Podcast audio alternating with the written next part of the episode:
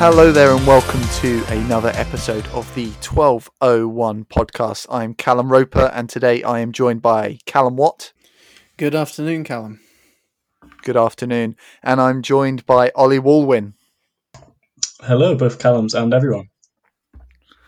Yes, hello. And uh, we've got a interesting lineup today. Again, we've had another political week, much like the weather at the moment. It's going from one thing to another. We've got the kill the bill protests up and down the country. Certainly, the mood seems to be shifting amongst the general public, and protests are not just in the capital, Bristol, and other major cities, but they are indeed spreading. And we'll be talking about Lincoln specifically and a protest that was held this weekend just gone. We'll also be talking about the latest COVID news. So, obviously, as we are recording, Boris Johnson has made a Downing Street statement. Uh, he's seeming he's going to be moving on to the next stage of the roadmap to freedom, or so called roadmap to freedom. And we'll be talking about those measures and some of the other controversies that have been coming out of the government this last week gone. And finally, we'll be talking about Keir Starmer. It has now been a year since he has been Labour leader. We'll be talking about that year, which has very much been marred by controversy and COVID. So we'll be getting into that and then having a look to the future. But returning to Lincoln and returning to the Kill the Bill protests, uh, as I say, we've had our first Kill the Bill protest here in Lincoln. I'd say it's very well attended indeed. What we're going to do is just listen to a couple of clips from that, including something from our very own Callum Watt. My name's Callum Watts. I'm the secretary of Lincoln Labour Party. And uh, I mean, I'm not a barrister or anything. I've never been of CPS or anything like that. But I'm here because I believe it's my civic duty to be here and to defend the right to protest. I believe it's a fundamental human right.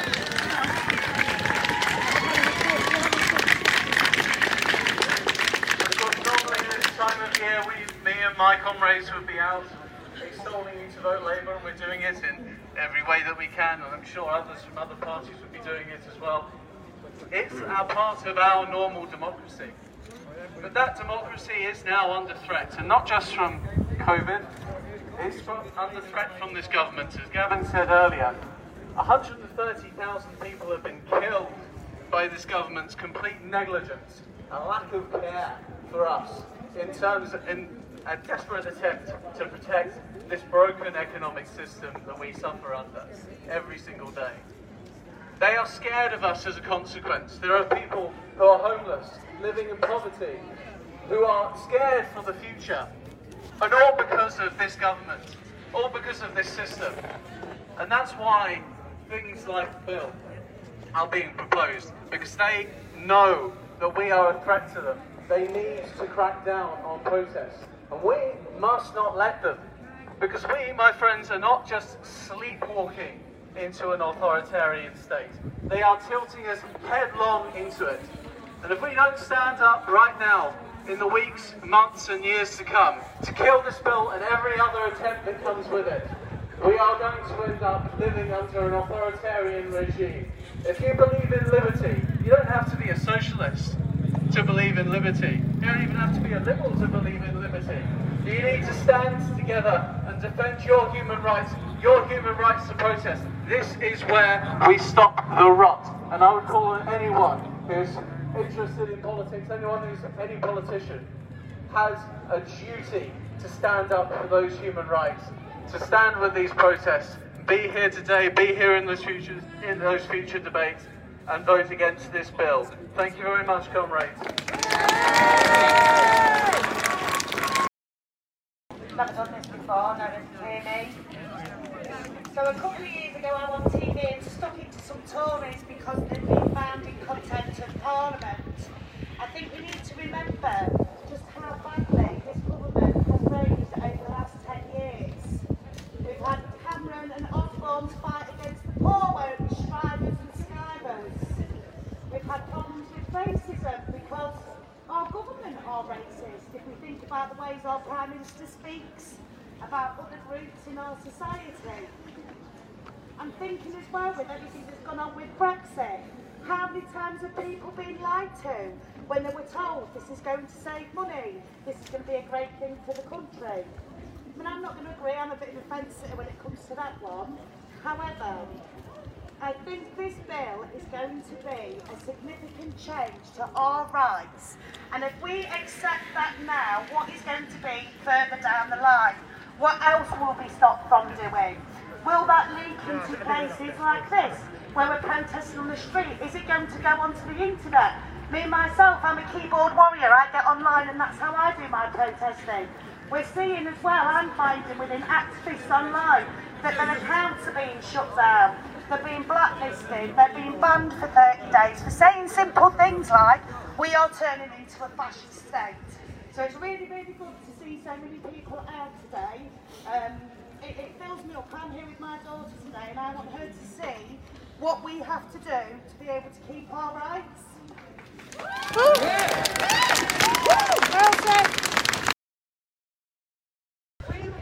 only, I think we're the only chance. So we have to be as loud as we can to make our voices heard. We are all standing here today to get our point across that this is totally illegal, even though nothing is actually going wrong. No one is hurting anyone by doing this. I wouldn't have any of my basic rights if it wasn't for protesting. I am a non-binary bisexual person, and I'm a female at birth. And if it wasn't for protesting, I wouldn't have any of my basic rights. So we deserve to do this. We're allowed to do this, and we're going to carry on, no matter what.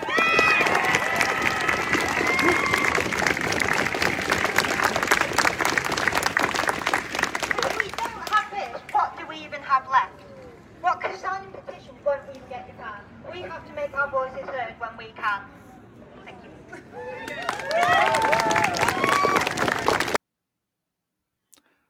And obviously, listening to that, we see that there is some really passionate views there.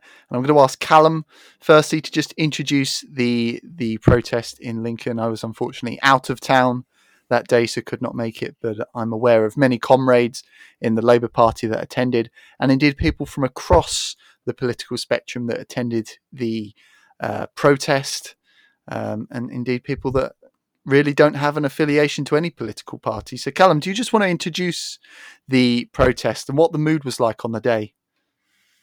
Oh, it was fantastic. I mean, obviously, you could, as you could hear in some of those speeches, um, it took a while for it to get off the ground because it was it was organised slightly oddly. Um, I mean, obviously, I, I got an email as um, Secretary of the Lincoln Labour Party. Someone sent me an email saying, "Are, are we organising anything?" Um, around the Kill the Bill um, protests. And the thing is, I, I've been neck deep in election uh, planning for the last uh, few weeks, but I said to them, if, if anything does come up, um, I'm quite happy to, to promote it to, to local members. Um, and also, from our perspective, we're, we're under purdah as well. So it's very difficult organisationally for our CLP to organise anything like that. Um, but I'll make sure people show up to it.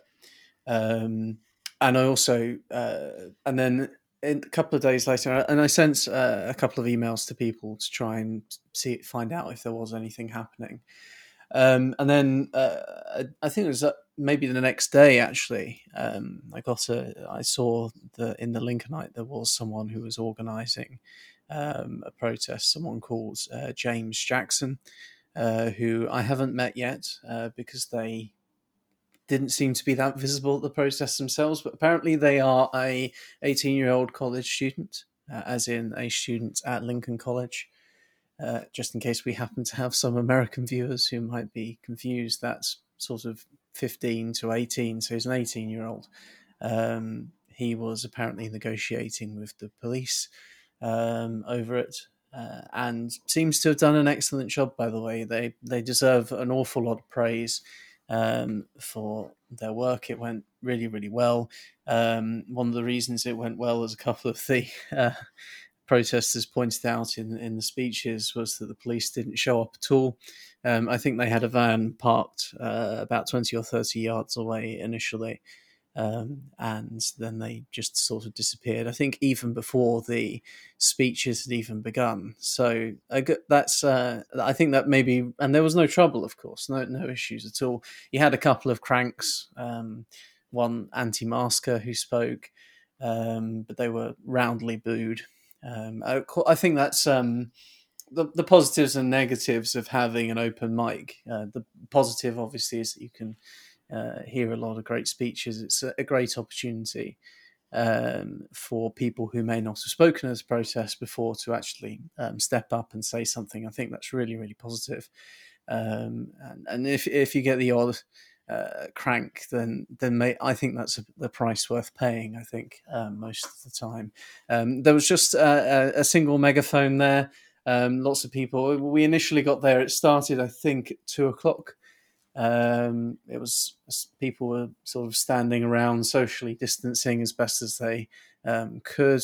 Um, you know, probably closer than we should have been, but um, obviously end up talking to people. But everyone had their masks on, so I think it was reasonably safe. Obviously, it's all outdoors.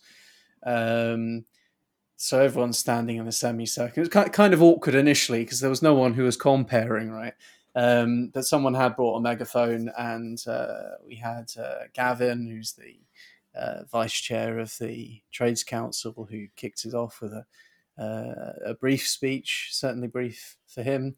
Um, and uh, I, I, chose to, you know, keep my comments brief as well, because as I say, uh, and as you heard, and I think I only spoke for a minute or two. My primary goal really was to show that Lincoln Labour Party, which I was representing, and um, I was quite flattered, pleased to hear uh, people appreciating that we were there um, to show that Lincoln Labour Party basically is unequivocally uh, on the side of human rights and civil rights, uh, and on the side of, of the oppressed as well.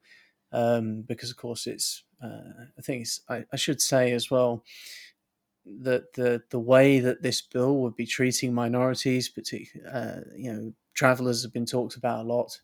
Um, I think we need to demonstrate uh, that we are unequivocally on the side of those people, and this bill needs to be struck down in the dirt where it belongs. Um, because this is, as we've discussed on previous podcasts, a real affront uh, to civil society and democracy. And what was really nice, though, is having done my speech, having played my parts, you did see, uh, as I say, lots of people who had never spoken before. Um, I was quite impressed with uh, the chalkback girls uh, who spoke, uh, chalkback women, I should say, um, who organised the um, uh, the I'm sure what to call it basically, but the the response to the Sarah Everard uh, murder. Um, in the wake of that, uh, they organised people to go out and basically mark the pavement um, with um, slogans and, and uh, against gender violence for the 97%. It was really quite inspiring to see. I hope we can get them on at some point to talk about it. Um, and I, I, and and you heard their speeches there. It was really clearly they'd never. I don't think they'd spoken at protests before, and I hope we'll see them again. I did actually get to speak to them briefly afterwards, and they seemed, bless them, really overwhelmed um, to be getting. Uh, all of the support that they were getting, lots of people wanting to take chalk off them and mark the pavement and so on. Um, so yeah, really, really, really positive. Nice to uh, nice to see a lot of people there um, who I, I, haven't seen uh, for over a year, albeit obviously, as I say, uh, with their masks up. And um, I finished uh, the protest by talking to the, the legal observer. Uh, who was there with his bib and his notepad, and he said, "It's, it's great that I've got nothing. Uh, great that he's got nothing to do." Um, and uh, then we wrapped it up. So, really peaceful protest, no trouble at all. Um, and I think a, a really good advert, I suppose, for for uh, civil acts of peaceful protest um, in Lincoln. And if this uh, bill goes ahead and becomes an act, that sort of thing could be made legal, right? Because we were, I, I think the police, uh, generally speaking, we we don't have too much too many problems with the police in Lincolnshire, uh, or we haven't done in the past. Uh, one of the reasons for that is that in Lincoln we tend to be protesting in pedestrian areas. We're not blocking roads, so there might be practical reasons why the police don't tend to move in. But we're still blo- blocking, you know, most of the pavement. If the shops were open, you know, we'd be annoying people. Um, and it, the bill does quite clearly say, say that you know you can they can ban a protest simply for it being annoying. So you know, and you give these people powers, they might they might well use them. So it is very dangerous. We shouldn't be um, complacent at all. Um, but it was heartening to see lots of people come out. And bear in mind as well that I also knew that there were many, many people who would have liked to attend but couldn't because they're because they're shielding um, um, primarily, um, and and of course their health has to come first. So that's quite understandable. So that's uh, 100, 150 people who were there um, or attended uh, during the sort of one or two hours we were there is, just a fraction, really, I think, of the support that it, it, it has. And I think, uh, and I think it will grow. Um, we, we had a much bigger protest for the prorogation, anti-prorogation thing a couple of years ago. So I think there's a strong activist base in Lincoln that's willing to stand up for civil society. Um, really nice to see in other parts of the country as well. So um, hopefully, the builders gets um, struck down, but there's a resistance movement that's there uh, if it doesn't, um, and I'm fully supportive of that. Absolutely, and thank you for giving us the lowdown. And one of the things that's intrigued me about this this wave of of protests across the country, and certainly protests in the last year throughout the COVID pandemic, is that we've seen almost. Uh, new generation of, of activists coming through. You you've spoken about some of the people that had never before taken part in protests like this before, um, and it seems to be this is a defining a defining moment for a generation. We've spoken about the uh, the student protests previously on the podcast and the the radicalizing impact that had on young activists such as yourself, Callum, as a perfect example. So, Ollie, do you think that this could be the point again where we're going to see another generation um, radicalized and given a real enthusiasm for protesting and standing up for their rights. I mean, I, I sure hope so because, um, as as been uh, has been alluded to on, on our previous podcast, there's a lot um, there's a lot more coming around the corner, which could, well, basically, it's, it's just going to be worse. Um, for example, you know, catastrophic climate change, um, and you know there has been um, some very kind of uh, successful um, protests in the past few years by Extinction Rebellion, and I think that's another um, kind of way to to energize people, and I think that's really what they have done. Um, I think there's just such a such a whole host of issues which which face young people today, which which arguably I think has never really faced generations on, this scale before. You know, you've got you've got stuff like the the Sarah Everard Vigil, you've got Black Lives Matter, you've got uh, the climate crisis, civil liberties, you know, you know everything, and it's just a whole um, kind of plethora of social issues, which I think um, you know young people are are really kind of waking up to the fact that they have the power to um, to to make change um, in in the right places and you know actually hold the government to account um, as as effective opposition rather than through um, necessarily a, a, political party. So I, I, think that's a really positive thing to see. I, I think it's um, as Callum says. Um, I, I, think it's um, you know it's it's going to be a lot more important moving forward to to have a lot of kind of public support for these issues. Absolutely, you know, I think that if this this bill does become an act, I think protest, regardless of whether it's considered legal or not, is going to be a key way for people in expressing their voice on some of the biggest issues that affect us as a society and and as a as a species. We we do essentially face extinction if we don't change some of our behaviors, if we don't change the system that we live in. So I think that it's important that people are realizing that their voice matters and they can stand up and be heard. And obviously, as Callum eloquently put, the state is is is scared of this. The state realizes the, the, the Conservative Party doesn't want people to be heard because that voice doesn't agree with them. That voice doesn't agree with exploitation. So, I mean, one of the things that, that Callum said, uh, picking out from what he said uh, that we listened to earlier, um, you said that we're going headfirst into authoritarianism. And I think many of us would agree with that.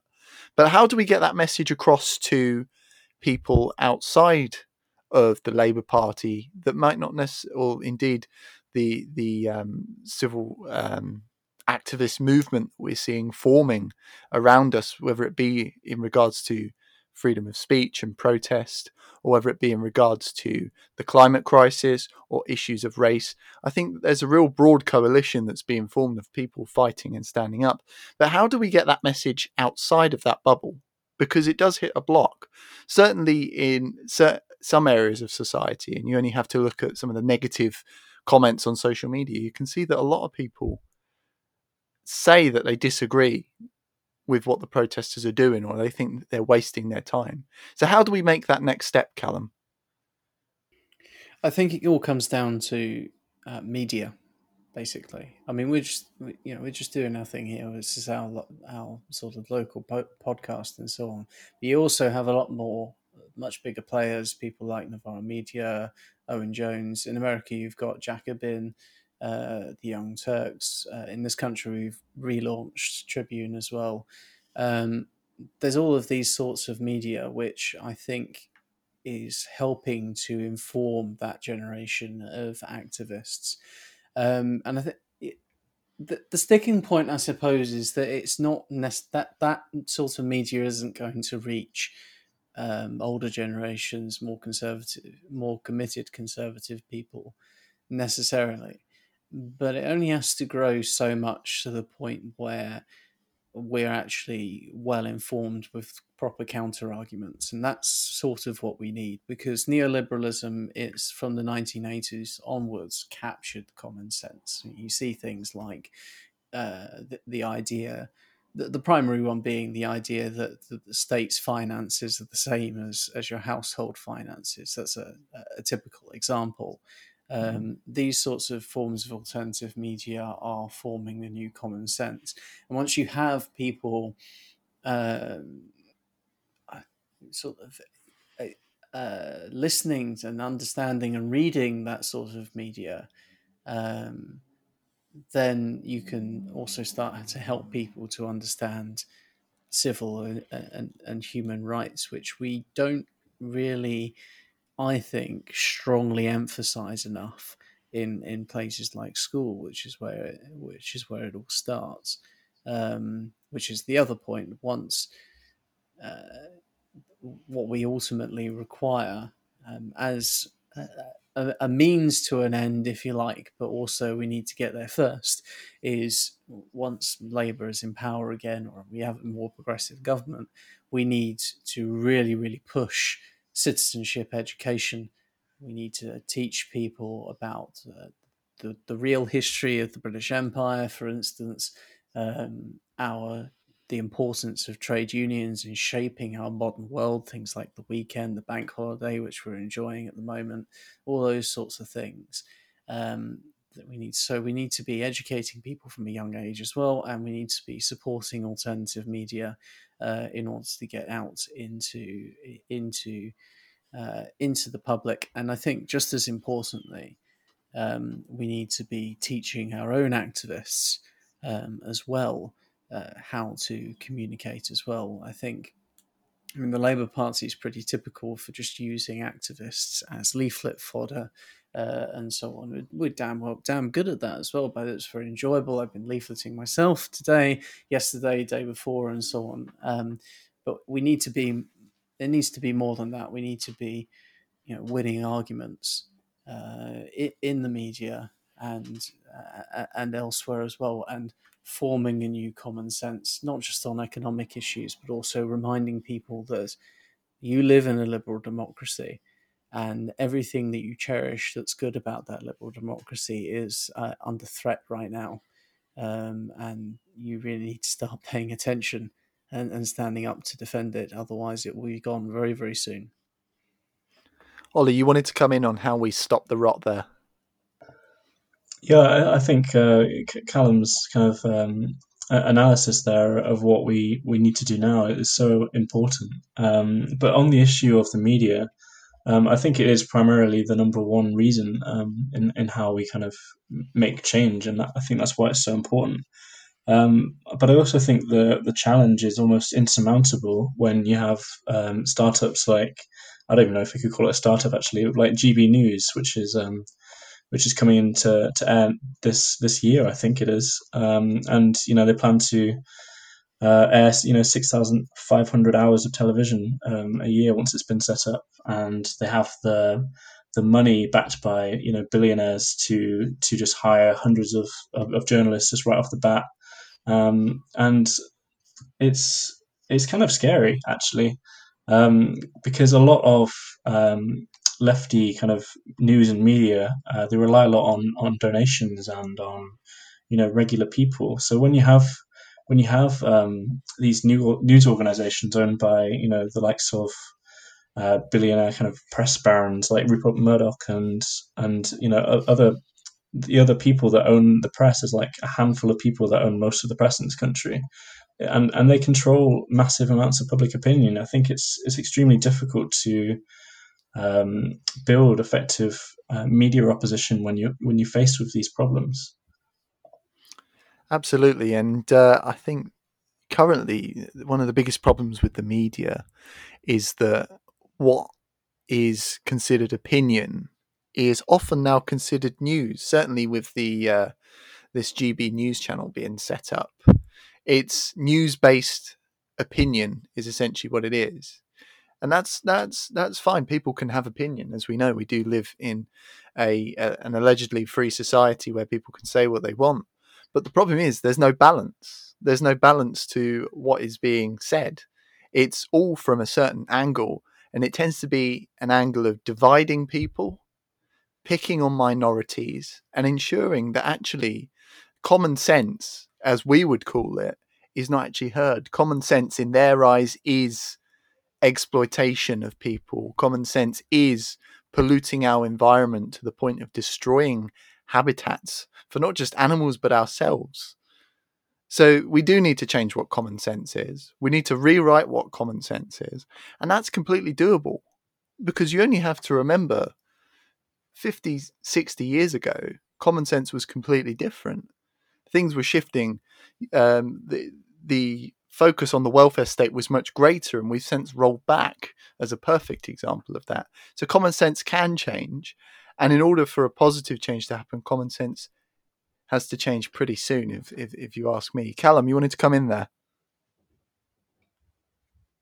I just wanted to make a point about GB News because it's obviously not, even though it's going to get all of these journalists, all of these big money backers, and so on, it's not actually going to have a huge share of the viewership. It's not going to have a big share of the market because the BBC has such a huge share, and Sky is well established as well, and ITV and so on. You know, all of these, and I don't think people, humans are creatures of habit. I don't think they'll change that much. But if they even get a slight share of the market, things like GB News as well, what they can do is start to influence the others um, in much the same way, I suppose, um, that UKIP influenced the political sphere just by being there, right? Um, and the BBC, to some extent, is already influenced by outlets like the Daily Mail. They often seem to take the same, not the same editorial line, but they take a lot of the same cues from the Daily Mail as in terms of what they're going to report on. Um, so I think that's that's that's the danger there that people aren't really directly watching uh, GB News, but it will influence the rest of the media. Um, and at the moment, we have quite strict laws about how, you know, what can be said against opinion uh, in the UK. Um, I'm sure that these backers for GB News would like to make it like Fox in the United States, where things are very op- opinion based, uh, as you uh, alluded to earlier. Um, that's not possible at the moment, but obviously, with them putting people like Paul Dacre, the uh, editor of the Daily Mail, in charge of Ofcom, the body that's supposed to regulate all of this, you can see there's a coherent plan uh, in place to change that um, if they can. And it's a, it's a government led initiative in that respect, which means that we have to have, as we're going to talk about uh, later, um, effective parliamentary opposition as, as well as civil resistance. Um, because, as I often say, you know, democracy it's a sandwich, right? You've got the um, formal structures of governments, which is the bread and butter uh, of liberal democracy, but it's going to be a pretty damn bland sandwich if you don't have the the, the sweet filling of democracy uh, and and civil activism in between and direct resistance and so on all mixed in together. Um, uh, equally, if you don't, if you if all you ever do is protest and you don't vote, it'll all fall apart in your hands. So I mean, you need to be voting uh, in May, for, um, first of all, but you also need to be out on the streets. So you need to be listening to alternative media like us uh, and like Novara Media and, and, and Owen Jones and so on. Absolutely, and uh, if you are listening to us, thank you once again. I think we we are hoping to change the direction of travel in terms of the media because we can see that. So we are trying our best. So we'll move on. I think that we've really got into that, and I, I don't doubt that we'll hear more about the bill going forwards. Um, as to whether it becomes an act remains to be seen. There seems to be a lot of resistance, but you certainly wouldn't put it beyond this government to force it through as it is. But on to COVID. As I said at the top of the show, we were expecting an announcement from Boris Johnson, which happened at five o'clock on the 5th of April, for those listening later in the week. And he has confirmed that we will be moving to the next stage of the uh, roadmap to freedom in quotation marks. Uh, he, he likes a, a branding of, of his different plans. But what does this entail? This will entail non essential shops reopening, gyms reopening, and outdoor hospitality reopening. Um, Boris Johnson confirmed that on the 12th of April he will be in a beer garden, um, as will many people, I imagine, certainly if the weather is as nice as it has been in the last week. He also uh, he had a discussion, or he was asked a question about the so-called vaccine passports um, as to whether they would be needed for indoor venues or to access certain uh, areas of the services sector. Um, he, he, was very much uh, quite squirming out of it. As, as we saw this week, there was quite a bit of pushback on the idea of a vaccine passport from across Parliament. Uh, people from Iain Duncan Smith through to Jeremy Corbyn saying that the vaccine passport um, as it's being branded, would be an attack on our civil liberties.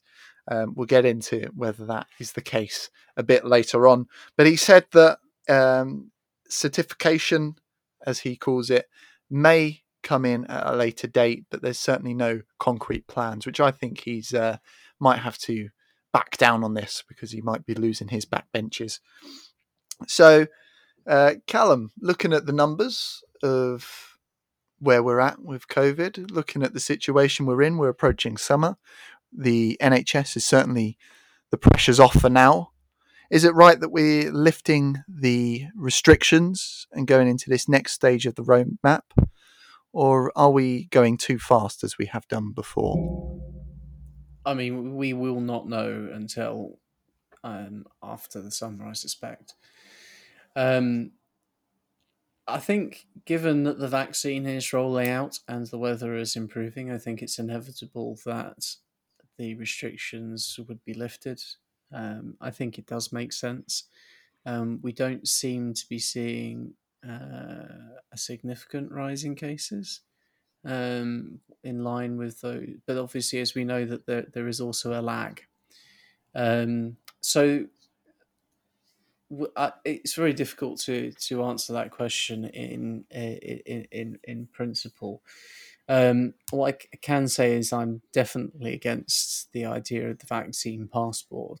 Um, I think the, the idea. I mean, if we're going to go to the pub, we should all be going together, right?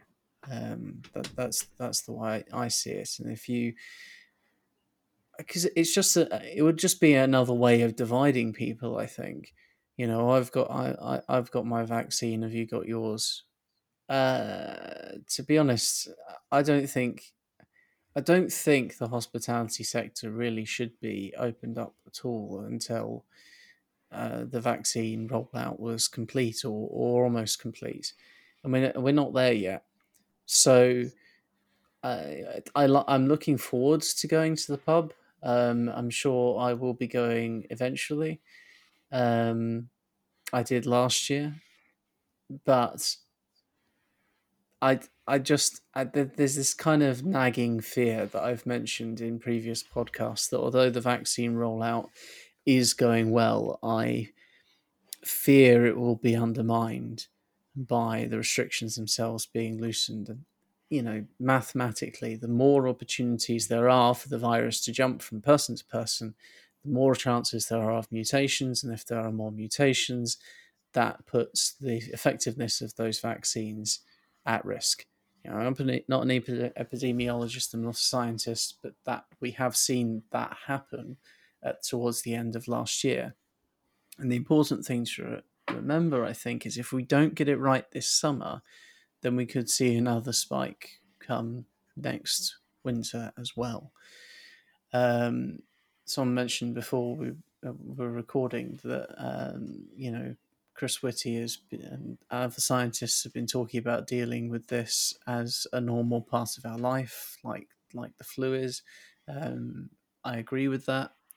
Um, you know, it is probably it's not we we haven't as a species eradicated many diseases, but we've learned to overcome them anyway. You know, because we've made ourselves immune to them and so on. This is just one more uh, vaccine that children uh, will have to take, and that's that's fair enough. But this is another moment of danger, as Boris Johnson himself put it, um, and I'm I, don't trust him to, to to to get it right. But as we've said all the way through, um, I hope that they do. Absolutely. I think we can all share that sentiment, that's for sure. Um, we hope they are getting it right. Um, I think where I was going with that question was that we've seen a number of instances um, over the last few weeks, or at least since the 29th, so the last week or so, where big crowds have been gathering in, in parks up and down the country. There was a couple of incidents in Lincoln where the police have had to be called to disperse large groups of people. Um, and I'm worried personally that the messaging's wrong it feels like, as I say in quotation marks about the roadmap to freedom, the reason why I say that is because words like that are quite emotive. And once you make what is a very serious and I'm assuming scientific process of opening up the country and the economy, you need to have it as plain and simple as possible, as easy to understand as possible. And as, as great as it sounds, the roadmap to freedom, people are taking it far too literally, far too early. Um, eventually, we will have a situation, hopefully, where we can go about as normally as possible. But as it currently stands, the restrictions are very much uh, on top of us. Things are still going to be shut. There's going to be a lot of restrictions in place. Um, the rule of six is is a key example of that. So we need to be careful but also we can start to look towards the future with a bit of hope and a bit of positivity that we might have at least half a summer where we can enjoy normality. Ollie, what's your take on the current situation then with the roadmap to freedom? Well, I think that the phrasing of that is, uh, you know, it's, it's classic Johnsonism. It's it's emotive language, um, you know, designed to elicit a, a, real kind of emotive response from people. Um, and I think you know that's that's the kind of thing he's used throughout the whole um, the whole pandemic. It's his it's his trademark. Um, Uh, I, I, think um, I share uh, the cautiously uh, kind of optimistic view on this. Um, you know, I really hope they get it right, but it could go either way, couldn't it? And after the year we've had, I think uh, Callum mentioned, do we really trust this prime minister, this government, to um, safely open the country up, even after the uh, you know amazing efforts which have, been by the, the NHS and uh, especially the, the vaccine rollout.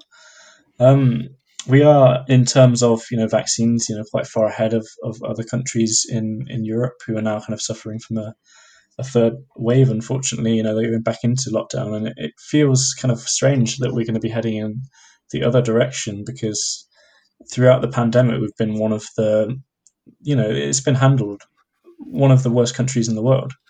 Um, so to now be um, to now be opening things up, I, I, don't know how I feel about it. I think a lot of people will, will feel like this as well. Um, really kind of in two minds about it. Um, in in terms of pubs and things like that, and um, you know, traveling around the country, um, I, I, think you know, alcoholism. I would argue is you know quite a quite a an intrinsic part of of our culture. You know, a lot of people um, enjoy a drink, and you know, a lot of people love to go to the pub, and you know, fair enough. But I think there are more important things at the moment. Um, I think it's it's not necessarily uh, a policy which is necessarily sensible um, when there are other you know priorities. I would argue, but I can understand it to an extent because you know after the year we've had, I think everyone needs a you know a pint down the local. Absolutely, um, I think you, you touched on an interesting point there, Ollie, because actually, I think this has highlighted the lack of diversity in our economy that we are that reliant on the services sector. We are that reliant on restaurants and pubs and shops to be open for our economy to function, which is which goes right into the neoliberal paradigm that we exist in. Because we do not have an economy that's fit for purpose. Clearly, if you take that element out, there's nothing left, or at least nothing left that's going to support the economy. So I think it really has highlighted a problem. You want to come back? Yeah, um, that's just uh, an intrinsic part of our um, of our economy now, isn't it? The the gig economy where everything is, um, you know, paid by the hour, uh, minimum wage. It's extremely um, disproportionately represented in, in young people who primarily kind of serve in in uh, you know bars and restaurants and I would argue, you know, young people have been disproportionately affected by the pandemic as well in terms of uh, economically and also socially. Um, so I think you know that's a massive problem, and I don't think it's talked about enough. Absolutely. And Callum, how do we move forward then? Um, how do we address those issues? Because clearly it's a systemic problem where it doesn't work at the best of times. People uh, out of jobs, they're impoverished, uh, inflation is higher than their wages rising at the best of times. But now we have mass unemployment and people on furlough because the economy cannot function under the current circumstances. Where do we go next? I think we need to reorganize our economy massively. Um, while the pandemic's going on, um, people should be paid to self isolate. First of all, that's that's one of the first priorities.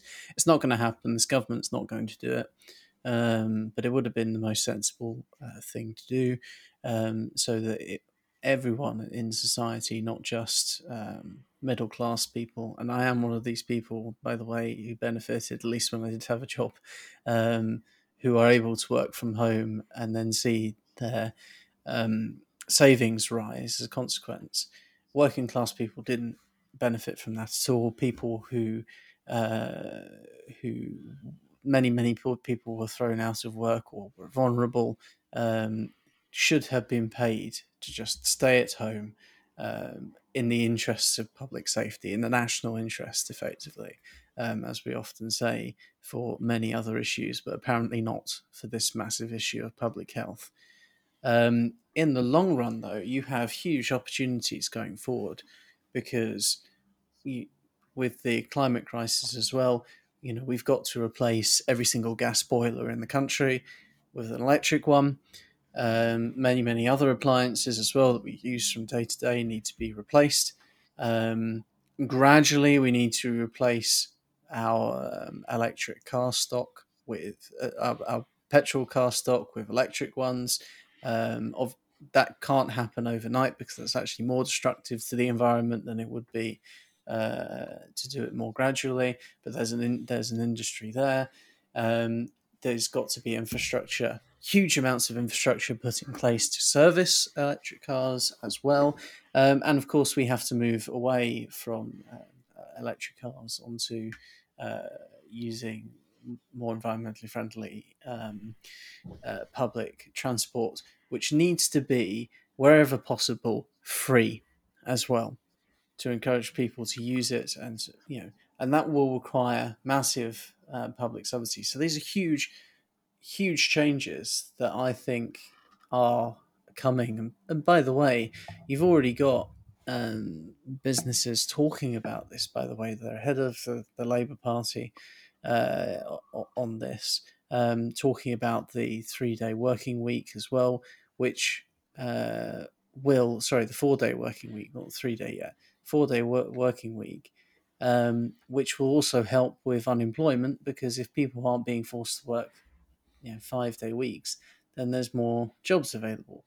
These are things which need to enter the common sense, as I say, through the methods I mentioned earlier, uh, through alternative media, and through the discourse in our political mainstream as well. Um, that's how we move forward. That's how we move forward, Callum. Um, and you know these changes are coming whether you like it or not. And if they're resisted, you're going to see uh, ever increase. The alternative is ever increasing authoritarianism to try and prop up the crumbling um, status quo that we've got at the moment. Um, whatever way you look at it, that alternative is completely undesirable for everyone concerned. We need to go forward with a greener, more equitable um, future, and you only get that through political discourse, alternative media, and protest.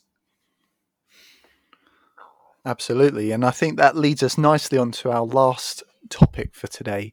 Um, the leader of the opposition, Keir Starmer.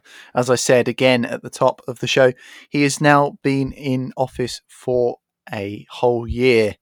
Um, he obviously beat Rebecca Long Bailey, the uh, successor or the chosen successor of the left um, it was very much a uh, pitted as a competition between the right and the left of the party. But actually, when you look at the makeup of the campaigns, it was far more complicated than that and far more nuanced.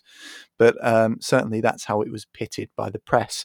But obviously, a year on, there has been a number of controversy. Contra- controversies. There we go. He got it out. Um, there's been a number of uh, polls as well, and we'll get into them. But there is uh, Keir Starmer is his uh, first year in office. Callum, what's your take on it as a Labour Party member? I think it's been disappointing, and uh, as I've said, as I said before, that there's room for improvement. He is the leader of the Labour Party. He got a massive uh, mandate from the membership and so on he's still got many of the advantages that I think he was elected for. You know, um, he can be a good communicator when he wants to be, um, and I think he wouldn't have to even work too hard to win back some of the, the goodwill from members. The Labour members, they're they're quite pragmatic people. Um, they only need you know to just believe that we're going in a in a certain direction for the most part. Uh, I think the trouble is that over the last year we have been a little bit uh, directionless at a national level, um, which is uh, which is unfortunate. And he he had when he was first elected all of the cards. He had a lot of goodwill from membership. Remember that a third of the people who voted for Corbyn also voted for Starmer. Um, and his pitch was that he wanted to be the friendly face of Corbynism, basically. Um, and he could still do that. Um, but most of the last year has been spent on internal squabbling, most of which some of which may have been necessary or unavoidable, but I don't think most of it has. Obviously, the most egregious one was uh, the incident with Jeremy Corbyn, which is where I think we started to see Starmer's poll numbers declining, because Jeremy Corbyn was actually quite popular, um, especially with at least with under forties, um, as as I think you'll see from from the polls. Um, the fact that Jeremy Corbyn was initially suspended is isn't even really the issue because you know he had said uh, some things which were deemed to be problematic or, or offensive, but then he went through the the proper um, disciplinary procedures as a consequence of that and um, said that the, they said the party said there was no case to answer uh, from a balanced panel advised by a barrister, um, and then Starmer very petulantly then excluded him from the PLP, and nothing's really happened since. So that was uh, an unfortunate incident. Uh, so, and I believe that policy things have been going on in the background. I'm hopeful. As I said before, sometimes you need to remember that the first year of Jeremy Corbyn didn't see a huge amount of solid policy. Um, in fact, I remember locally um, when the chicken coup occurred and Jeremy Corbyn was being challenged, the motion that we passed um, in the CLP to support him and, and, condemn the actions of the Parliamentary Labour Party also included uh, a beseechment uh, to him and the, and the, the leadership team, if you like, the NEC, uh, to start working on more solid policies, and that was that was over a year after he had been elected. So to some extent, that's not Keir Starmer's fault.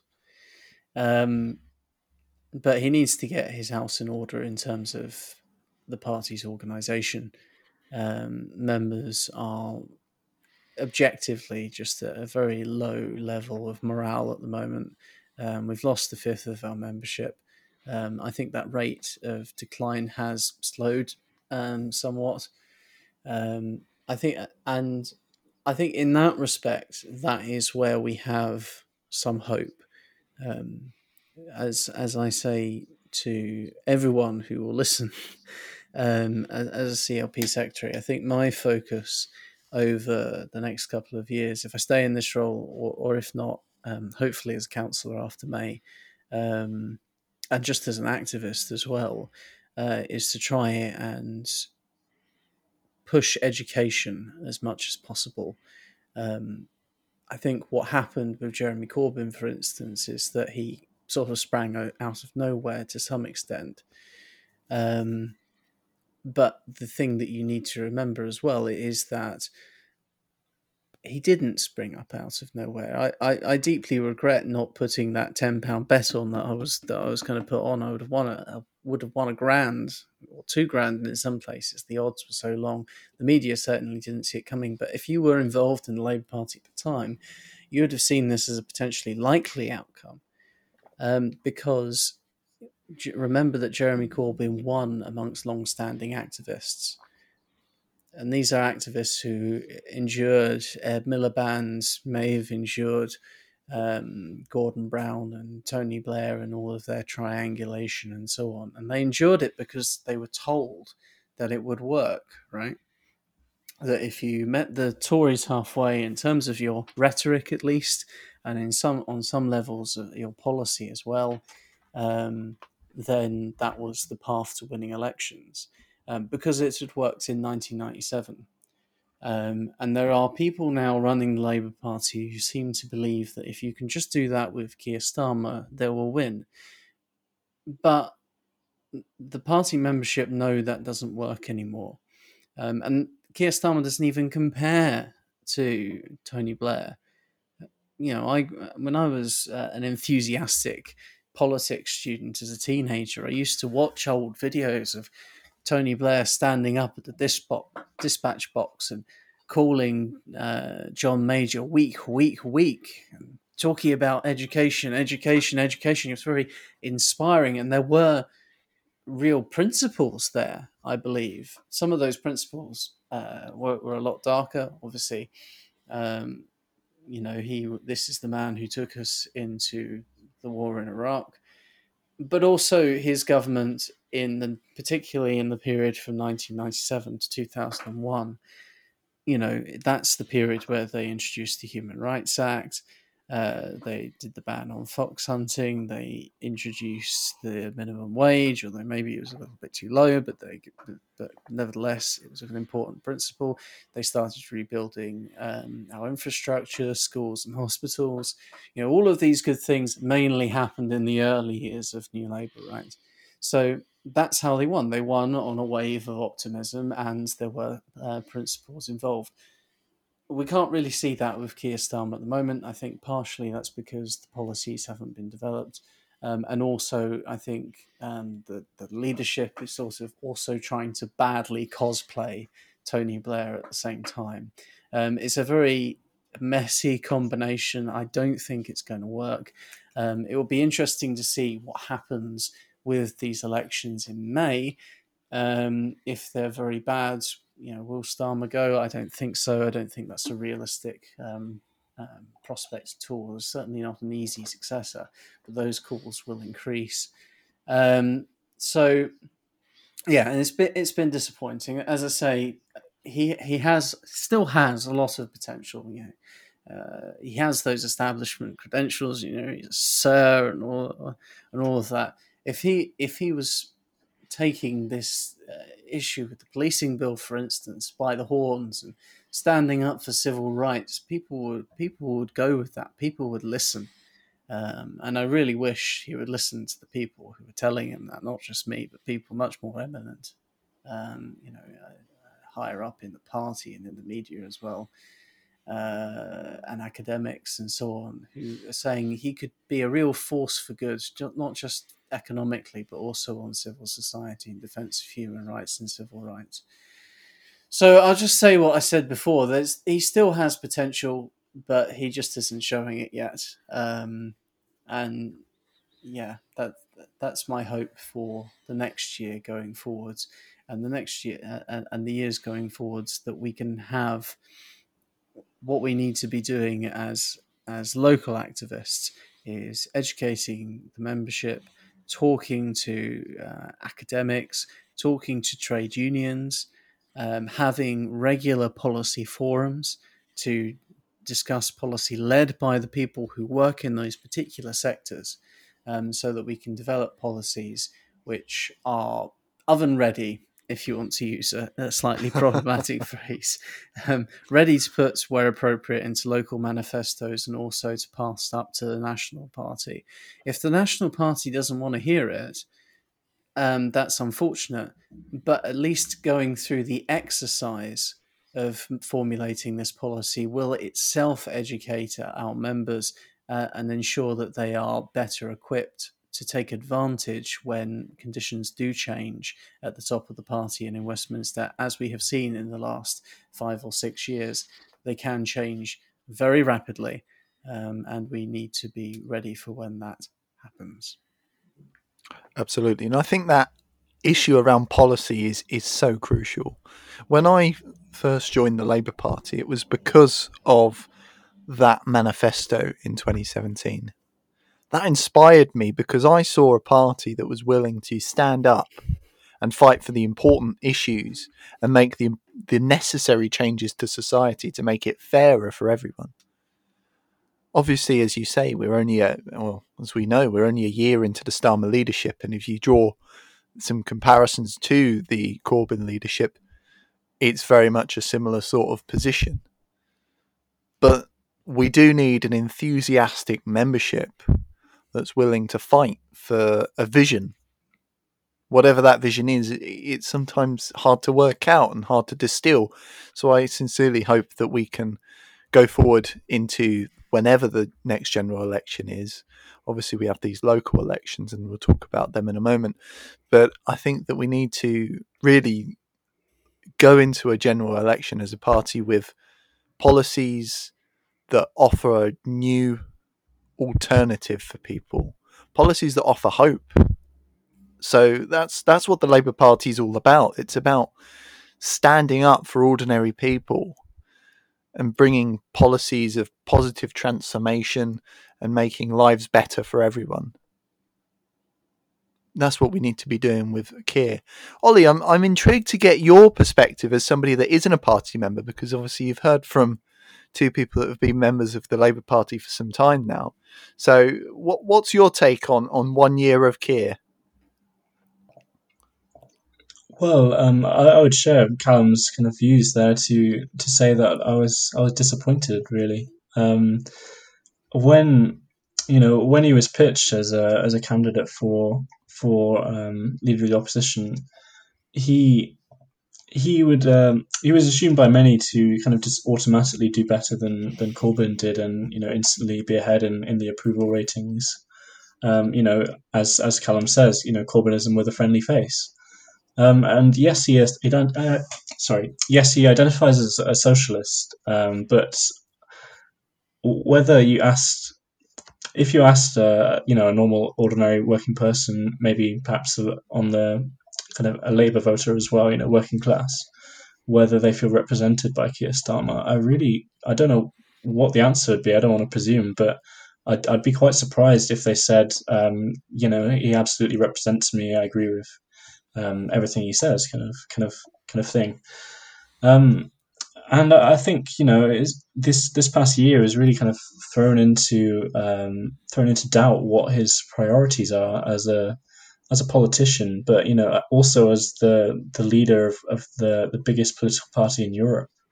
And I think he forgets that sometimes. I think um, you know he uh, he is kind of prioritizing um, people that used to support the Labour Party, I would say, in in the Blairite years, you know, um, and you know, more wealthy people, not necessarily working class people, um, and yeah, I would say kind of trying to appeal to that that kind of Blairist slant.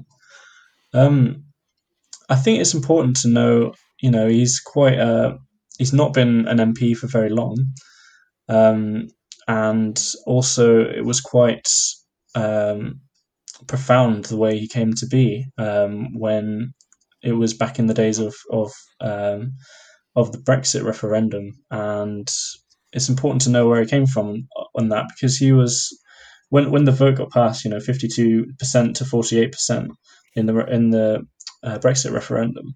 Um, he was one of the very few, um, you know, Labour MPs. He was amongst the minority calling for a second referendum to kind of overturn the mandate of of the referendum. Um, so I think that's quite interesting. I think a lot of people kind of forget that's where he, he came from almost as a politician. Um, but you know whether he represents working class people, I think you know maybe we've yet to see. But it certainly doesn't look like it um, to me. I would say, as someone who is kind of on the outside of the the Labour Party, um, I think I don't think it can be talked about how he's performed as a as leader of the opposition without talking about um, coronavirus and the mishandling of, of coronavirus by the government. Um, it should have been, I would say, a year of, you know, not necessarily just scoring political points and, and you know a year for party politics, but I think he could have absolutely held the government um, much better to account um, on a lot of issues, really. Mm. And I think that's been one of the biggest things levied against him. He's been yes, very clinical um, in some of his uh, questions, in Prime Minister's questions, and he knows his brief, but he hasn't knocked the Tories out of the park, despite the fact that they've got nearly 150,000 deaths on their hands. He hasn't been very good when um, the economy is faltering and people are being thrown out of their homes he's been very late to react and actually fight people's corner, and that's and that's an issue that a lot of people have identified.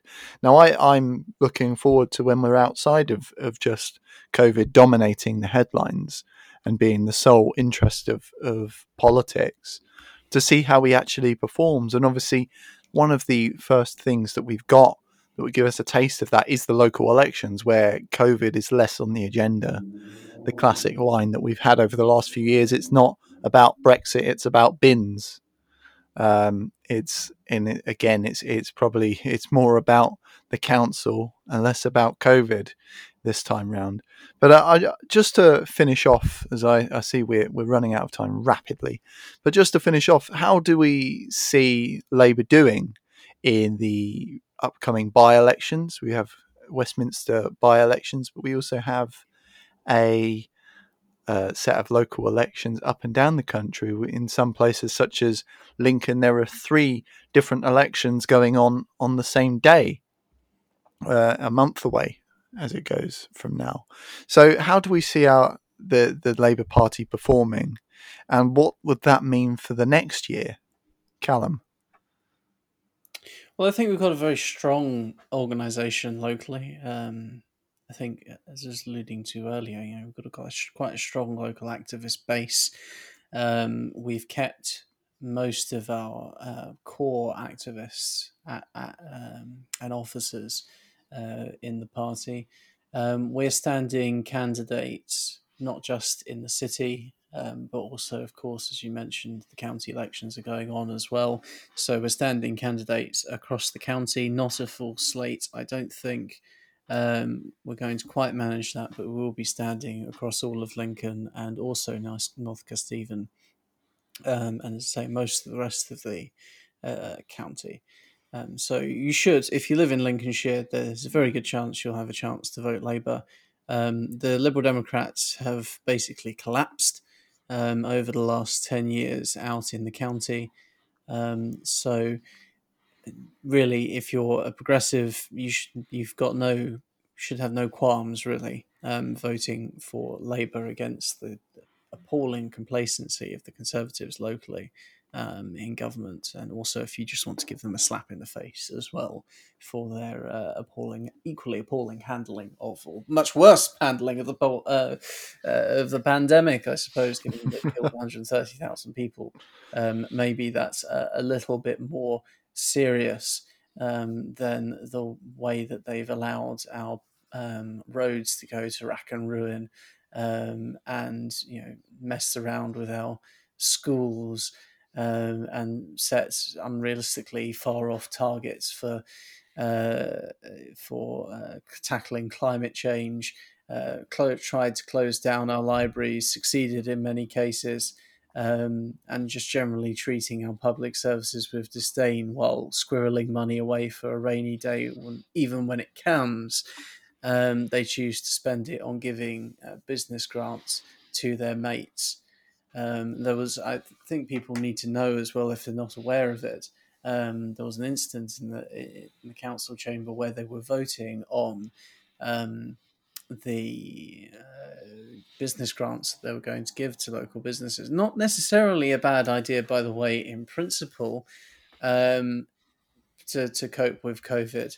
Um, but there were about a dozen or so uh, Tories who, to be fair to them, declared an interest and were still allowed to vote. So um, that's a uh, if that's an example of the sort of cronyism that goes on in Lincolnshire. Um, so yeah, give please do. I'm a candidate myself. Full disclosure: I'm standing in Eagle and uh, and West Hykeham, which includes um, Skellingthorpe, which is near Lincoln, and so, if you're listening, please do vote for me.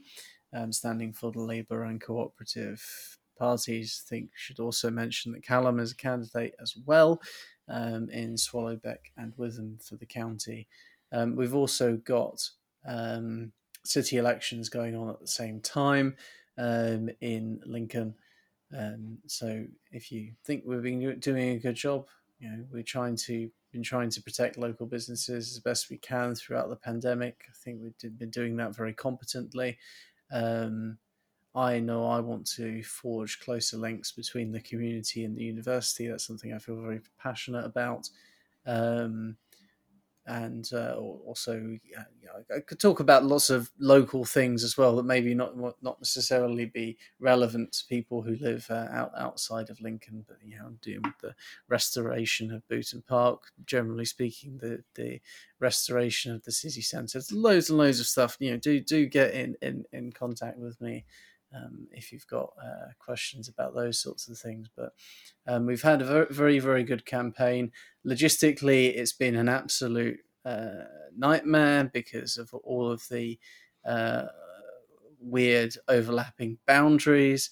Um, but I think we've handled it well. We're we're in a good place now, and I think um, we've got a good chance of um, uh, of of winning some seats back because the uh, Ermine and Cathedral, uh, which is in the north of the city, I think um, we only lost that by uh, 16 votes a couple of years ago uh, during the last county elections, and then Hartsholme in the south, we only lost it by 22. So um, I'm very, very hopeful of seizing those uh, back from the Tories and maybe having a clean sweep, at least in the city of Lincoln.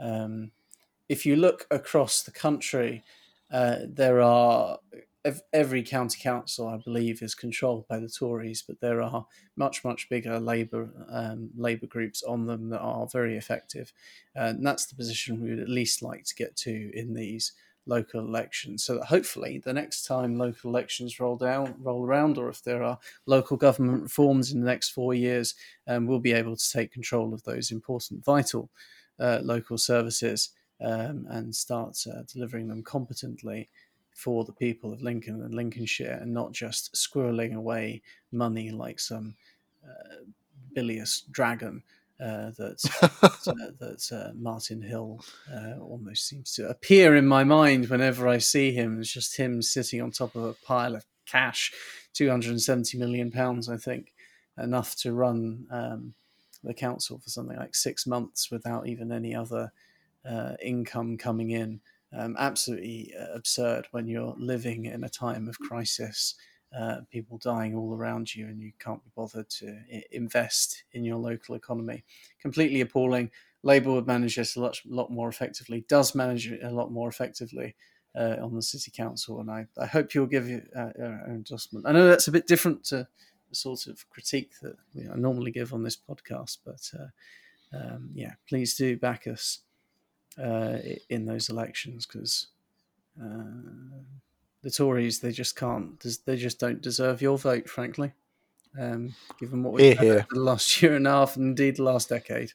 So absolutely, yeah, and I think that's a good place to to end the podcast there. I'd say that after the elections, I think we should definitely do a post mortem, whatever it looks like, and see yeah. uh, what what's happened, not just in the city and the county, but indeed across the country, because I think it will have a, a lot to say about the mood of the the public and where the Labour Party and indeed progressive parties are sitting in public views. Um, just on the local elections, as Callum said, I am standing as well, uh, and and very much hoping to take uh, Swallowbeck and Witham. Despite the uphill battle that it seems, there is certainly a mood for change out there, and we are the party of change. So we'll end the show on there. So I've been Callum Roper. Thank you very much for listening. I've been joined by Ollie Waldwin. Goodbye, everyone. Take care. And I've been joined by Mr. Callum Watt. Goodbye, everyone. Stay safe. Remember to join a union. We forgot to say that. Should say it in every podcast, shouldn't we? join a union. Keep yourself safe. Protect yourself and others. Um, and see you next time. Fantastic. On that note, thank you for listening to Podcast 1201, and we will see you again next week.